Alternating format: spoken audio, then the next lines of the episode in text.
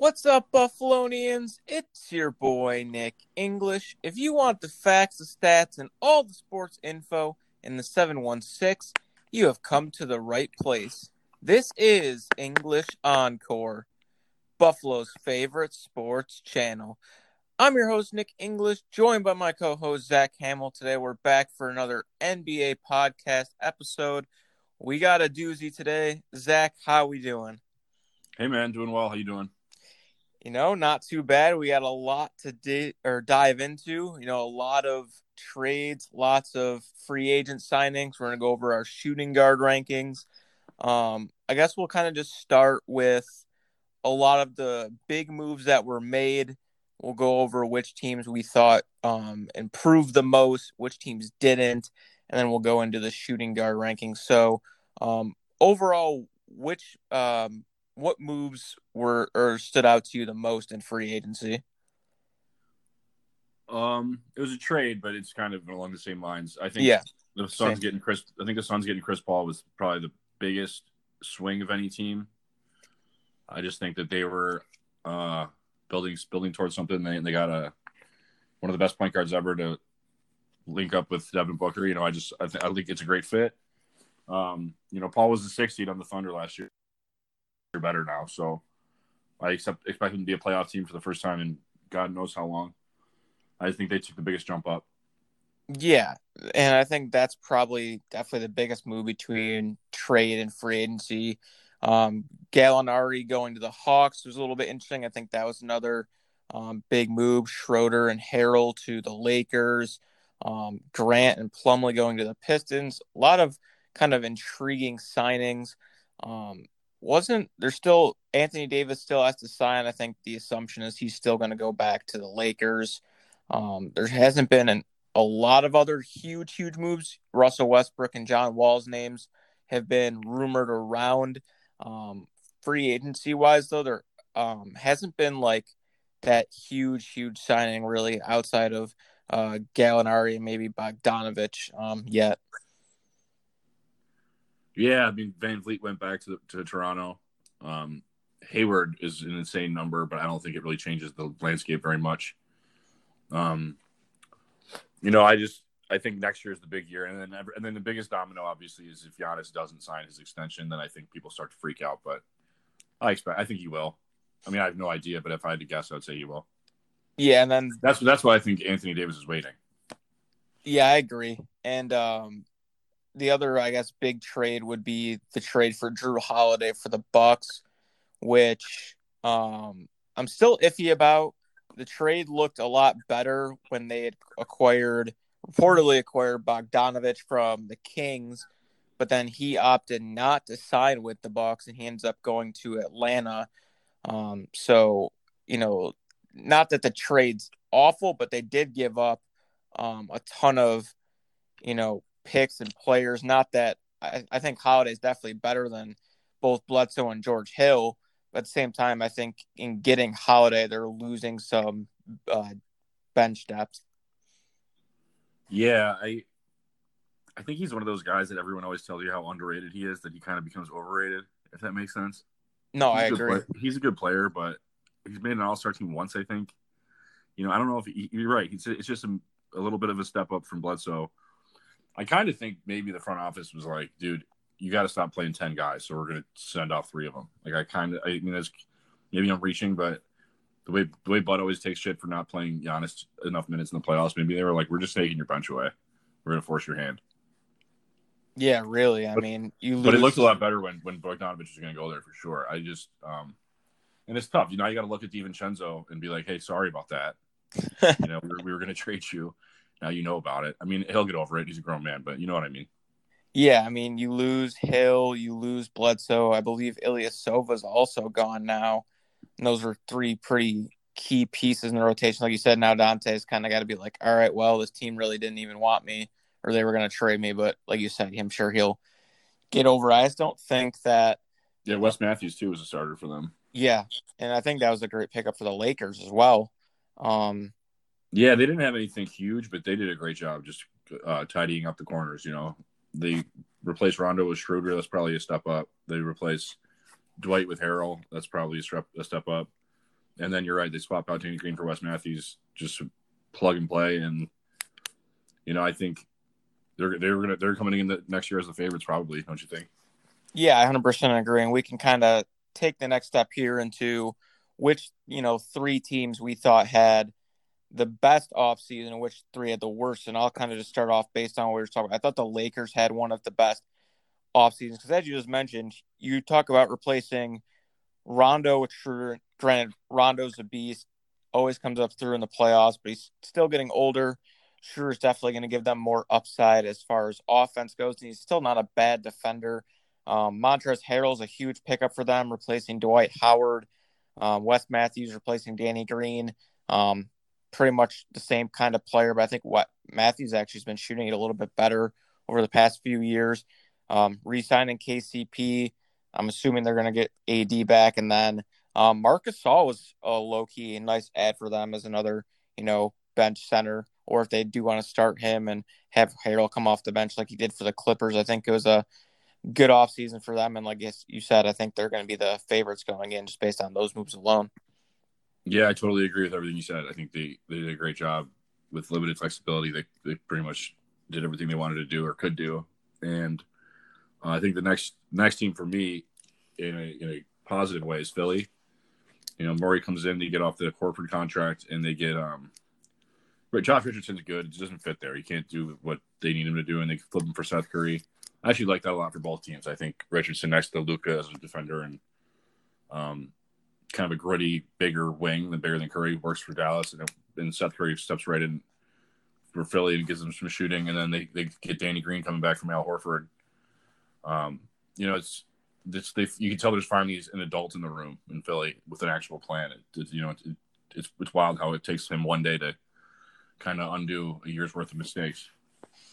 No, I agree. I think I mean we talked about for so long with Ben Simmons that we they need to surround him with shooters, and they pretty much did that in a matter of days. You know, going out and getting Curry, going out and getting Green, and like you said, I don't think Josh Richardson's a bad player, but I think Curry gives that team a lot more upside for what they want to do than Richardson, and I I agree that Richardson um, fits alongside Luka very nicely.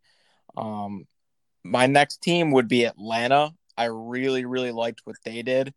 Um, I was actually really surprised that Gallinari decided to sign there because it was, you know, talked about for so long that he wanted to sign with like a playoff championship contender because obviously he's getting towards the later stages of his career, but clearly he saw enough upside in Atlanta. So now you're talking about Gallinari with Collins, Capela They drafted Okongwu, and then you add Bogdanovich to put alongside Trae Young. And that doesn't even talk about their young guys like Cam Reddish, Huerter, and then they bring in a nice backup point guard in Rondo and a little bit of a nice ad for bench at least in Kris Dunn. So I really like what Atlanta did as far as um, you know, saying they're pretty much I think going to be a lock for a playoff team now just based on those moves. I think you had mentioned it last time we talked.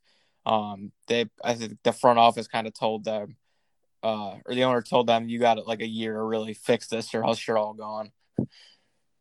Um, yeah, I'm not as high as you. I think lock is lock for the playoffs is a little much. Um, and it was nice of you to say that Gallinari saw a contender there. I think he saw twenty million dollars a year. and you know, I think people because how much fun Trae was think that they were like knocking on the door last year. They weren't not good.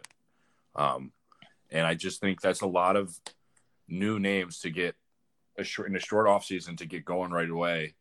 And I just think it's it's tough for these. You know, the, you draft a wing in the first round like three years in a row, like they just did, and now they're basically like, yeah, sorry, it's not working out. You're, you're going to play ten minutes a game.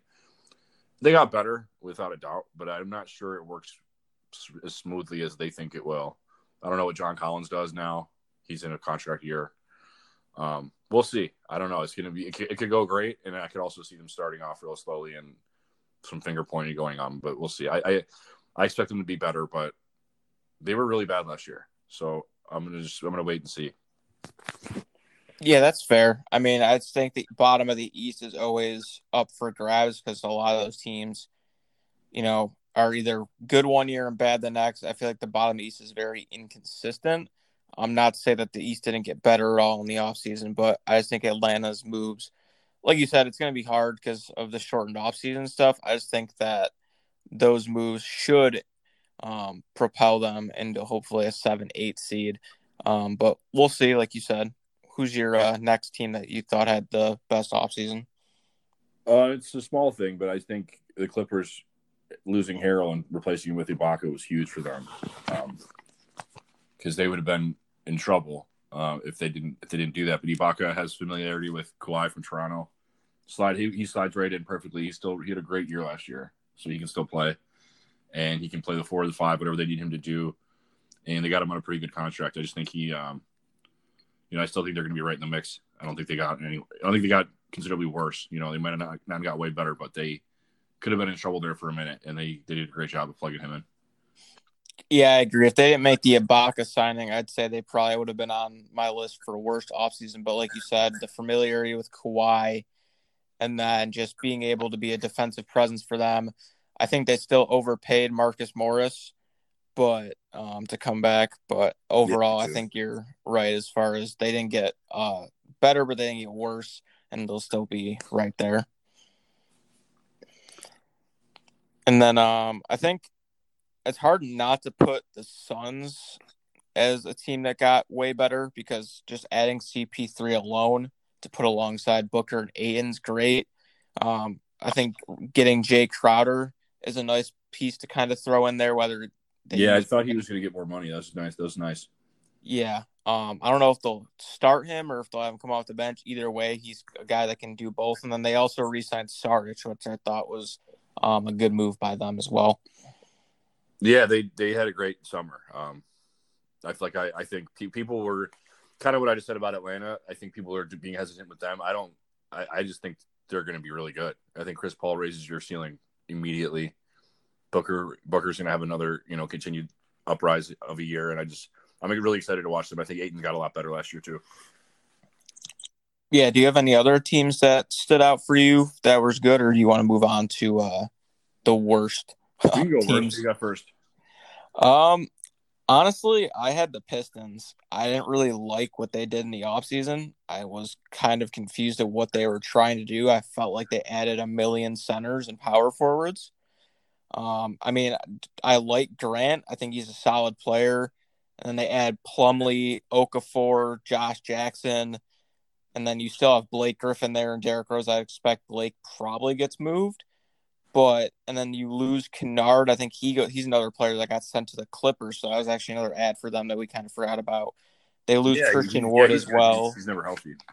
Yeah, that's true. they lose Christian Wood as well. Um, I'm just kind of confused at what Detroit was trying to do, and I didn't really like the offseason moves they made. Yeah, no, I think they have a unless something fell apart. I think they had a plan for Blake. Maybe they still do so we'll wait and see there. I just, I totally agree with you.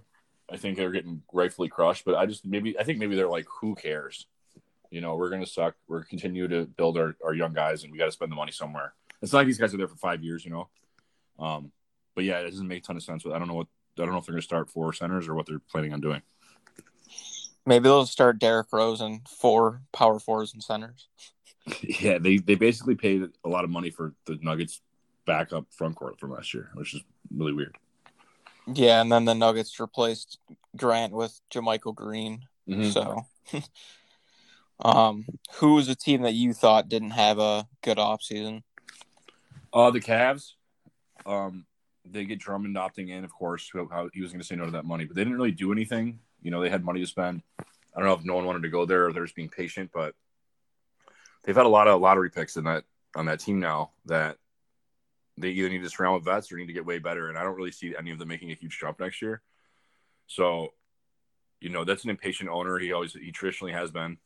Maybe he found some patience, but I just it seems like they're a team that's going to do something stupid trade wise or, or, something because they didn't get anybody coming in there except for like Dellavedova. And I just think they're going to be really bad again next year. They were the worst defensive team in the league last year. They didn't do anything to fix it. Yeah, I can agree with that. And just like the Cavs being bad last year, I have the Knicks. I every year I think you go into the off season and you're like, all right, this is the year the Knicks are gonna make a big splash and just finally go out and make a trade like we had talked about Russell Westbrook and stuff. and instead of getting going out and you know risking it for the biscuit and getting Russell Westbrook or even a guy like Gordon Hayward and bringing someone like that in, they settle for bringing in Ed Davis, Elfrid Payton, Nerlens Noel, and getting a few second round picks, and then drafting Obi Toppin. Yeah, they flipped Davis already. I think. Yeah, actually, no, you're right. Um, that was a good. I thought I actually liked that move. You know, you can be a place that people will send, like kind of Memphis, what Memphis did with Iguodala last year. You can take on salaries and, and get some picks. I I like that they didn't pay anybody because I think they're finally. I guess I don't know, but the guys who do know say that this draft coming up is pretty pretty gnarly. So I think the Knicks are t- sitting this one out. They know they're going to be terrible, and I think for once they're doing what's right. But it, it is going they're going to be really bad. They're not going to be very fun to watch. Austin Rivers is going to shoot the ball thirty times a game. Yeah, I just I don't know. I just thought they were going to add at least someone so they could maybe build around. I mean, they do have R.J. Barrett, and I love Obi Toppin. I just thought the pick was a little bit confusing because you know he Toppin pretty much plays the power forward and he can kind of play small forward. And they already have Barrett, and then they drafted Knox a few years ago, so I'm assuming that they're kind of just done with him. Yeah, I or else they probably wouldn't pick him. Um, I thought they were definitely going to go guard, and I thought with Halliburton from Iowa State on the board, they were going to go there. But um, I mean, getting picks was definitely good. Um, I they got three second rounders, so whether they try to move some of those and get up to another first round pick. Um, I guess we'll wait and see, but I think next year will be the big determining factor, like you said. I mean, if next year you can't land some of these big star free agents for that market, I think you know Dolan will continue to be the laughing stock. Yeah, um, the the Gordon Hayward thing. I mean, that brings me right to Charlotte. I don't know what that is about. Um, they draft LaMelo Ball, who's pretty much what, Hord, what what Hayward does. You know, he's a wing that can handle the ball and play make for you. And they're so bad, I figured they were going to just give him the keys and let him go. Like when, when they've got when they pretty much did not trade for Russ, I was like, oh, okay, they're gonna you know sit this out and develop young guys and see where it goes. I like PJ Washington. You know, they got a couple guys. You know, they're nothing crazy, but Bridges, etc., people like that. And then you bring in Hayward for like that contract in three years is going to be look insane. I think guy can't stay on the court. He's in his thirties, I think. Maybe not, but he he seems like he is. And I just don't. I if you're going to do something like this, at least get some fans in the seats and get Russ in there. You know what I mean? Yeah, we had talked about this, and the Hornets was the last team on my list for um bad offseason. Like you said, if you're gonna go make a move, go get a Russell Westbrook or go trade for someone bigger than Gordon Hayward, or instead of paying overpaying Gordon Hayward. I mean, Hayward's a solid player. He just can't stay on the court. And like you said, when you didn't get Russ, and I, I do like the LaMelo ball pick for them because I think LaMelo was the best player in the draft, in my opinion. He kind of just, I knew he was going to go third just because of D'Lo being in Minnesota, so he wasn't going to probably fit there. And then um, I thought Wiseman was kind of an easy choice if the Warriors did hold on to that second pick, which they did. But I thought, like you said, they were just going to kind of let him run it with Washington, Bridges. Um, they did finally get rid of Nicholas Batum, so thank God for that. But I don't think they have yet. I thought they bought him out. No, they're trying to get. They're still trying to get a sign and trade done with Boston, so they don't have to do that. But if they can't get that done, they're going to have to stretch him and, and waive him. Gotcha. But that's that's that's the thing, man. Is like they just did this. They got a, a wing past his prime, overpaid him, and he didn't play, and it totally tanked their team. And now they're basically running it back with Hayward. It's like, I don't know. It's like, you know, the definition of insanity. I, if I was if I was a Hornets fan, I would be like exasperated with that. You just watch Batum sit on the bench and make thirty million dollars for four straight years, and they did the exact same thing. I can't I can't understand it. Yeah, I don't really know what the Hornets. I mean, it's funny to think how Michael Jordan's like the best player ever in NBA history, but he's probably one of the worst owners in NBA history. Yeah, I mean that's the thing is like it's not just a thirty million dollar year thing for Hayward, because like you said, if they have to stretch and waive Batum, that's another nine million dollars for three years because you can cut up that contract over three years when you stretch it. So basically, you're paying Hayward thirty eight. You know, it's like if that's what it's not that's what it's worth to you. That's just mind boggling. Yeah, I don't really know what they're doing. Um, also, another honorable mention, uh, not for bad off seasons, for good, I kind of forgot about. Um, I really liked what Portland did. Yeah, me too. Um, Covington, I thought was a sneaky ad. I thought that was a great fit for them. Getting Hood to come back on a pretty f- friendly contract because he's coming off injury, and then bringing back Melo, um, getting rid of Mario Hezonja is always a plus. Mhm. Um, so I think their bench definitely got a lot better, and then throwing Covington or Melo back into the starting lineup with Nurkic and CJ and Dame, I think is um, definitely good for them.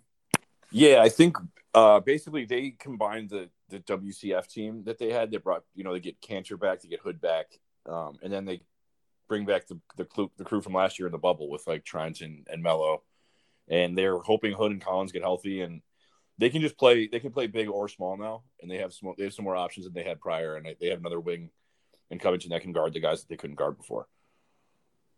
Yeah, and uh, we're gonna move now. So last week we did top ten point guards in the league. This week we're doing shooting guards. Um, you me were going back and forth a little bit, discussing who we were going to use and stuff because you know certain players are listed as different positions. We're going to have Paul George on this list because he was listed as shooting guard and he played shooting guard this year. Um, no Marcus Smart on this list. And to clarify, I think we both agree that Klay Thompson would be number two or number three in this list had he not gotten hurt again, which also is just tragic for the Warriors and for just NBA fans in general. Yeah, for sure. I so I, I have eight of the ten guys I'm positive are twos, and then I have like two combo guards that can go either way that would not have made the point guard one. But I, th- I think that we'll agree on everything. Yeah. Um, this list was actually a lot harder than I thought it was going to be. Yeah, Um, it's pretty it's pretty thin towards the bottom. Yeah, I was kind of going through after the top like six, seven, even top six, seven was kind of hard. I think my four through six, even seven, you could like interchange a lot of the guys. Um, but I guess we'll uh, start with a few guys that were just outside your top ten. Oh, just like who did who didn't make the cut? Um, let's see. Uh, Joe Harris, Zach LaVine. Um, just we're just outside the top. Yeah, That's pretty much it. yeah. I had um Buddy Hield just outside. Um, Caris LeVert, I'm not sure if he's considered a guard, shooting guard or small forward. I kind of had him there. Um, because they're so young, I had Duncan Robinson on the outside just because of he's a great shooter, but I haven't seen enough of him yet. Um, it was really hard between like nine through the first couple out because I'm gonna leave Fournier and Oladipo off mine, but you could easily throw them in like nine, ten in my list. Yeah, I don't have either of those guys either. Um, but those are another few guys that are right in. But who's your number ten? Uh, Shai Gilgeous-Alexander. So he's one of the guys that I think you could maybe, you know, yell and scream that he's a point guard, but he played the two last year. He's big. Um, he can do a lot of stuff off the wing for you. Um, I just like him a lot. I think he's long. He can guard one through three. He can play make, and he seems like he's adding some offense to his game every year. I like him a lot. And we're having our first match right off the bat. I also have Shai Gilgeous-Alexander as my number ten. Look at that Syner- synergy. yeah, I, I liked his game a lot. I thought he played really well next to Chris Paul. Um, I think you could definitely see a little bit of the growing pains in the playoffs down the stretch of, you know, the playoffs. I thought he was a little rough at times, but um, I think he's only going to continue to get better, like you said. And I, I like what Presti's doing. You know, they have a very young team. Um, they still have some veteran guys that they're kind of bringing in and taking on for, you know, getting more picks and stuff. And I think they're going to be a team to watch out for in a few years for sure. Um, who's your number nine? Uh, DeRozan, which I know he's past his prime, but he's still. I think besides Harden, he was the best ISO uh, scorer in the league last year. Um, takes a lot of crap because he couldn't get through LeBron, but I don't think that should be a. You know who gets through LeBron? Nobody. Um, feel bad for him because as soon as he got traded to the West, LeBron went to the West. And he just started playing him again. Um, I just think he's one of those guys that got called overrated for so long. I think he became underrated. Um, the Spurs are just in between the young guys and the old guys, and so I think they're trying to get off of him. But I don't think it's because he can't play anymore. Yeah, I like DeRozan's game a lot. Um, I honestly don't have him on my list. I wasn't sure if he was considered a two or a three just because of the Spurs, because they have Lonnie Walker and they had Forbes in them. Sometimes he did play the three. Um, but if he was on my list, I think he'd probably be right where you're at. I have LaVine at nine. Um, I think he's progressively, continually getting better. Um, at least scoring the ball. I know his defense still needs some work, and he's kind of just been on a bad team for, you know, the past two three years. And I'll still say to this day that the Wolves made the wrong move in getting rid of him um, first instead of Wiggins personally. Um, but I just like LaVine's game a lot. I think he's going to continue to get better. Um, I don't know if the Bulls are going to make the playoffs at all, but um, I'm just a big fan of his game and the way he plays personally. Yeah, I, I don't have him. Um, I just I'm just not a huge fan of the guy. This one we just disagree on. I just I think he's pretty tough to coach. Uh, never passes the ball. Um, I think if he's, you know, coming off your bench as a spark plug, like like a Jamal Crawford role, that's useful. But if he's a guy that you're going to pay that much and build your team around, I don't think you're going to go anywhere. Yeah, I can see that. I mean, he's definitely like when, when DeRozan was the best player on the Raptors for years, they were you know one seeds, two seeds. This this guy can't break thirty wins. Yeah, that's fair. I can see where you're, where you're coming from. I just like his game a lot. Um, I can definitely see the coaching problems. Although, to be fair, I don't think Boylen was the uh, yeah, sharp yeah, tool in the shed. But um, he's not exactly Popovich. Yeah. uh, who's your number eight? Uh, McCollum from the Blazers. He really, he's really, really good scorer, really creative scorer. Um, I think he's, you know, if he had two more inches on him, which is not his fault, but it's a fact, and he just he just gets caught on defense having to guard guarder guys, uh, guard bigger guys, and I think I don't know if it's a lack of effort or if he's just a little too small, but you know, I think he gets abused on on switches and defense and um, absolute microwave scorer when he's cooking. It's really fun to watch, but a lot of guys can do that. I, am a, I'm a big fan of his, but um, there's he's one of those guys where it's like, damn, I wish it's like he's awesome, but something, you know, and it's just he leaves more to be desired than I think um, a lot of guys in his situation. Yeah, I actually I also have CJ McCollum at number eight. um, I completely agree with everything you just said. I love the um when you talk about him, you're kind of just like, you know, the always but something. Mm-hmm. Um, there's something about when CJ McCollum gets hot though that's like different than like other players just because he does it. He's one of the few he's, players he's, I think he's a throwback. And, he's a throwback scorer, you know. Yeah, he gets to the um, elbow, he gets to his spots. Yeah, him and DeRozan are the few guys left, I think, in today's game that are willing to continually still shoot that mid range. I feel like every coach now is telling him, like, you know, threes are worth more. I remember listening to JJ Redick's podcast, and when he went to New Orleans, one of the first things he got told there was, you know, the analytics guy went up to him and was like, "Hey, JJ, you take this many, you know, step in twos, but it's actually worth this from three. And I feel like DeRozan and CJ are kind of like, nah, screw that. I like my mid range. I'm going to keep doing it. For um, sure. Yeah, you're right. I think I feel like last year he made a concerted effort to shoot a little more threes. But when you're right, when he's cooking, he can't really shake it. It's just a, such a, for, a force of nature for him and habit that he, I think he's just when he gets in his zone, he just has to get to his spot, which I totally get. And and I like watching him and Dame because whoever's hot out of the two, it's like Steph and Klay. They don't really care who it is as long as it's one of them and they'll kind of just sit sit one out and be like, all right, let him cook. Yeah, for sure. Uh, who's your number seven? So he's here's the other one that you could maybe make a case that he's a one, but I put a holiday here. Um, because like the way I tried to classify it is is who do you guard? You know, um, I think it's the easiest way to, to do it. And, I, and Holiday's a bigger guard. I think he's done both, but I feel like the last few years he's been the two. Um, I don't know if you agree or disagree, but um, like we said, I think I do think he's a little overrated. Like three first round picks stuff, I think he's going to look insane in a few years, especially Jesus if John if Giannis leaves. I don't know what they do, but um, he's a guy that he's just a, he's like a Swiss Army knife. Holiday, he does a lot of stuff for you. He doesn't. He's not going to hurt you in any way. Um, you know, he's not exactly electric um, or super athletic, but he's also not going to. Uh, he's he's kind of a flawless basketball player. Yeah, I do have Holiday on my list. I don't have him at this spot, but uh, he's pretty much right. He's actually one above. I have him at six, so I'll kind of just give my opinion now on him, and we can kind of skip him for me when we talk about the next guy. Um, I have him at six. Yeah, I agree with everything you said.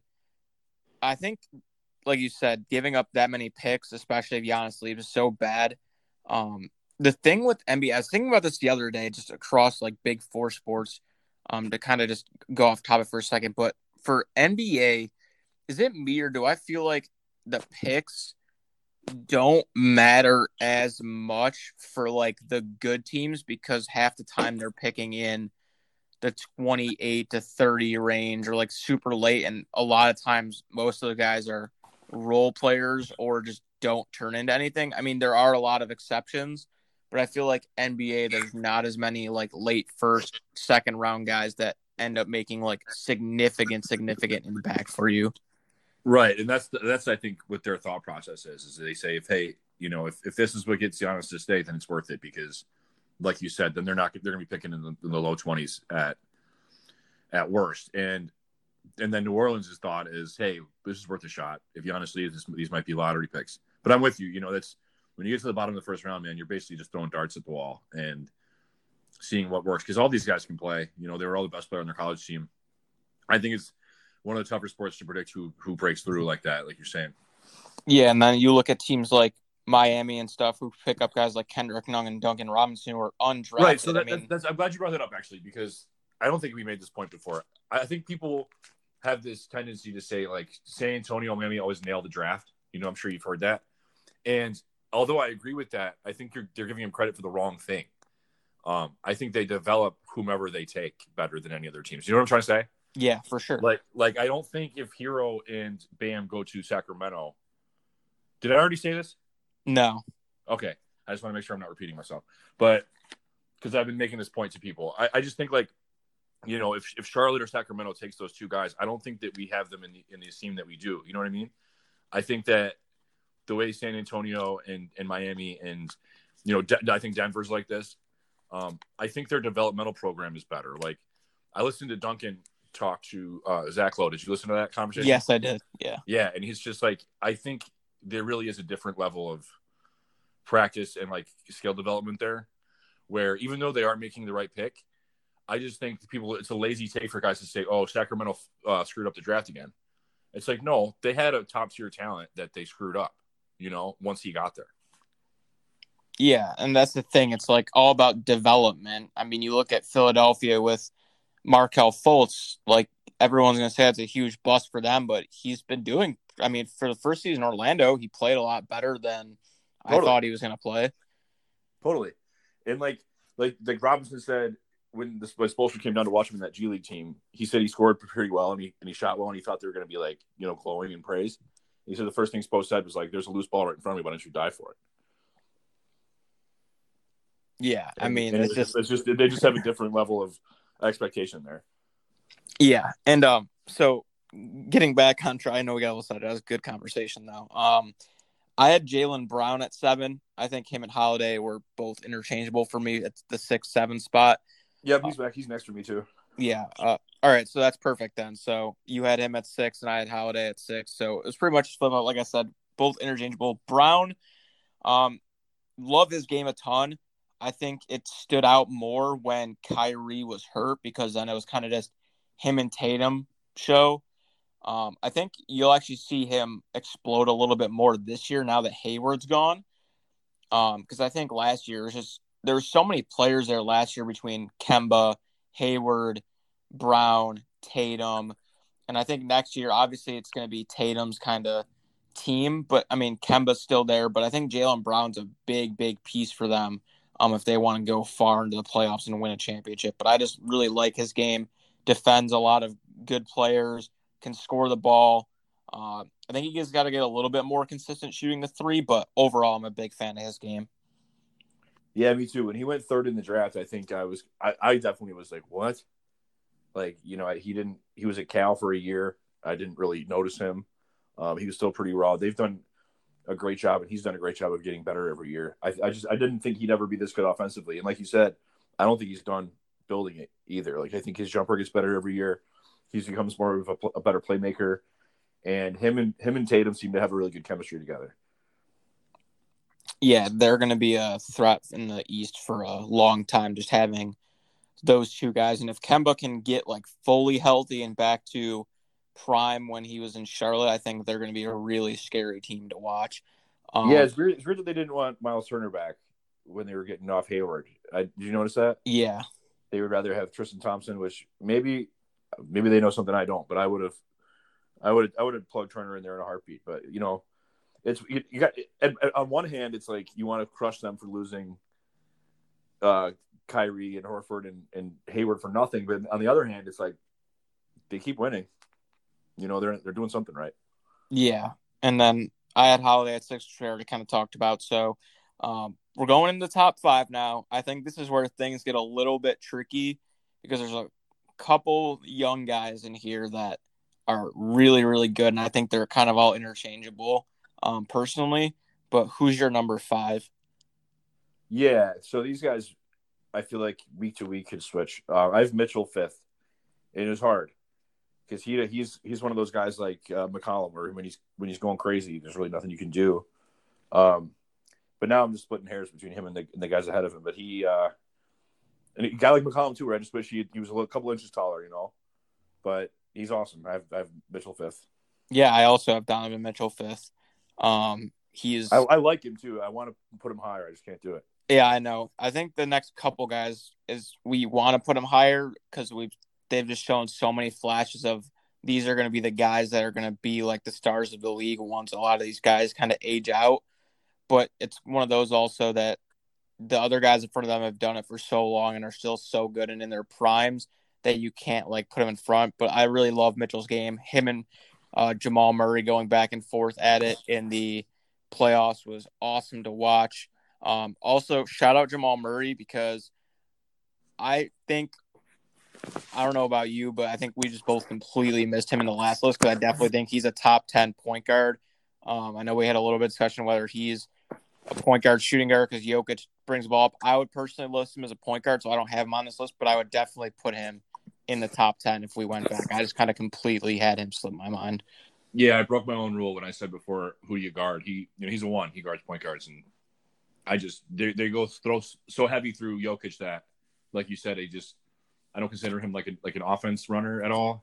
But he's you know in today's NBA he's definitely a point guard. We whipped there. Yeah. Um, who's your number four? So here's Booker.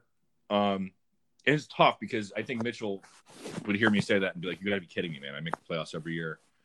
Um, but I think Utah's just been a better organization, surrounds him a little bit better than Booker has been, and I'm kind of banking on him being this high because I'm expecting to jump this year, and I'll be I'll be very surprised if they're not um, markedly better with him and Paul. I just think he he's big, six six, big shot maker, big shot taker. Um, I did, and he's, it's just really he's he's got a really like beautiful like pretty game. You know, he's he's nice to watch. It's it's, it's like aesthetically pleasing. Yeah, and uh, a lot of common themes today. I also have Devin Booker at four, so we're pretty much compared to the point guard list, we're very much on the same page for shooting guards today. I completely agree. Um, Mitchell was definitely just in a better organization, like you said. They were also just way better defensively too. Like the Suns were just so bad defensively for so long, but now I think they have a good coach in Williams. Um, now they have Ayton continuing to develop, adding Chris Paul. I think is the perfect fit because Chris Paul is going to be a guy that'll still put in, you know, 17 to 20 a game when you need him to, but he's going to let Devin Booker kind of just cook and let him do his thing and then run the pick and roll with Ayton and have guys like Crowder and Cam Johnson and Sarge around to kind of kick the ball out too. So I also have Booker at four.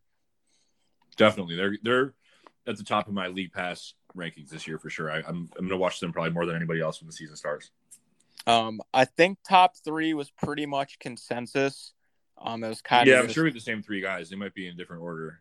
Yeah, I mean, like I said, Thompson would definitely be in here if he had not gotten hurt, which I'm still super pissed about just because dude works so hard and then he ruptures Achilles in the other leg. Like that's just brutal, man.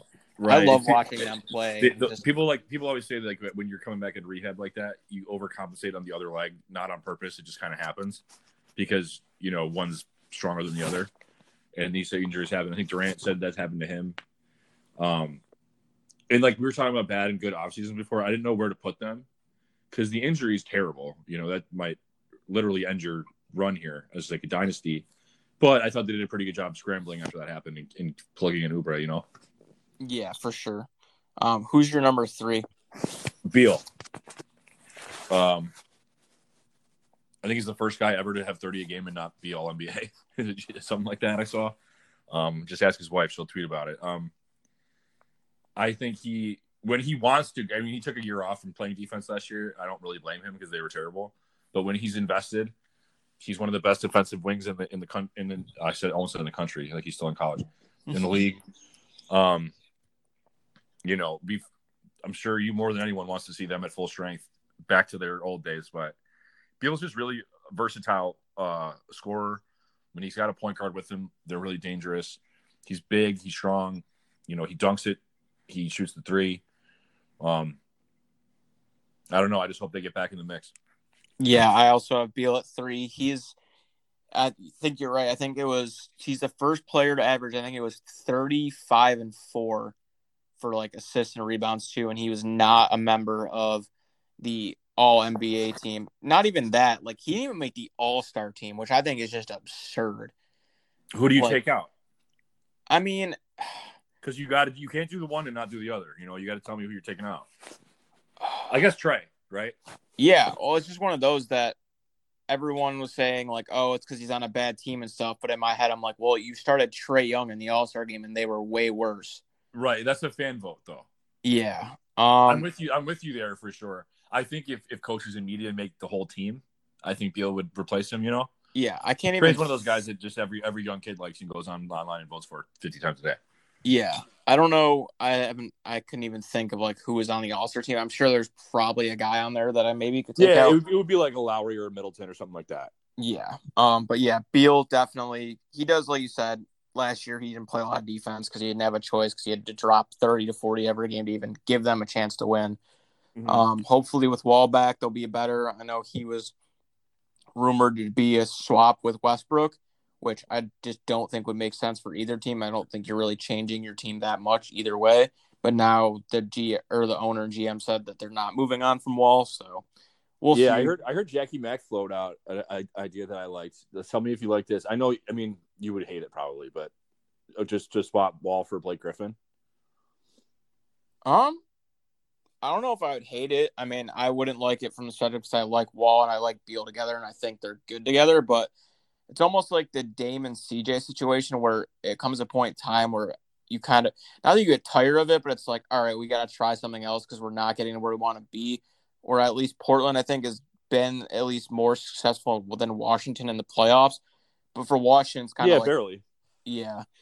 I mean, Washington's kind of just frustrating because Wall and Beal are both super good players. Wall's obviously been hurt. Um, he's obviously had some stuff with, you know, the media and stuff going on in the team where the team hasn't really liked what he's been doing um, outside of basketball. But um, yeah, I, I think we both are agree though that um, Beal's just I, I really like watching Bradley Beal play. He's another one that he can hit the mid range consistently when he wants to as well. Yeah, it's automatic. Um, And then you have, you have George next. Yep, Paul George too, and then obviously Harden one. Yeah, George. Um, everyone craps on him. It's it's become one of those lazy jokes on the internet now. Um, and he melted down. I don't think there's any other way to put it. But like the playoff P thing, he can do it. You know, in Indiana when he was 21 years old, he was going toe to toe with LeBron James in the Eastern Conference Finals. I don't know what happened to that guy, but it's in there somewhere. Um, a couple years ago, he was like third in MVP voting, and, when he was on the Thunder, I do think he gets banged up a lot, and I think people aren't, you know, putting that in the equation. But it is. I mean, I shouldn't stick up for a guy too much that blows two 20 point leads in a three one series, but uh, when he's when he's when he's right, he's you know you, you can't put him lower than two. Yeah, I agree with that. And um, we had a discussion on this. Like I said, he plays the for most of his career he was playing the three, but last year because of having him and Kawhi there, I think he's definitely now a two. Um, like you said, he was going toe to toe with, you know, just thinking back to those Miami series. I just vividly remember getting up out of my uh off my couch when he just I think it was a windmill dunk right on uh Chris Andersen Yeah, just destroyed him. I was like, oh my god, who is this kid? But yeah, him and LeBron were going toe to toe, and he was really young, but he just, I don't know, man. He's he's got a lot of pressure this year. I, I'll tell you that because you know, he's already kind of a meme from, you know, Dame hitting that shot over him and then waving their whole team goodbye to then getting traded to the Clippers with Kawhi and everyone's hyping them up to be the favorites. They blow a 3-1 lead, he doesn't show up. And now if I if I'm correct, I believe him and Kawhi Leonard have player Yep. options or are free agents next year. Yep. So it's like the Clippers so does gave- Ibaka. They, they could, so does Ibaka. He, they Yeah. could all leave. and the But they- Clippers you know gave up. that? I think it is tough when the best player on your team has no interest in being the leader of your team. And I'm not talking about him. I'm talking about Kawhi. Mhm. Like the Rap that Raptors team, I think everyone would say that Lowry is the heart of that team and the leader of that team. Like I don't think Kawhi takes enough crap for being kind of a shitty teammate. Um, it's I saw reports that guys were fed up that he plays whenever he wants, and you know you call the shots I guess when you're the best. But if you're going to do all that crap, I think you need to be a little louder and your voice needs to be there. And I think George gets caught in between.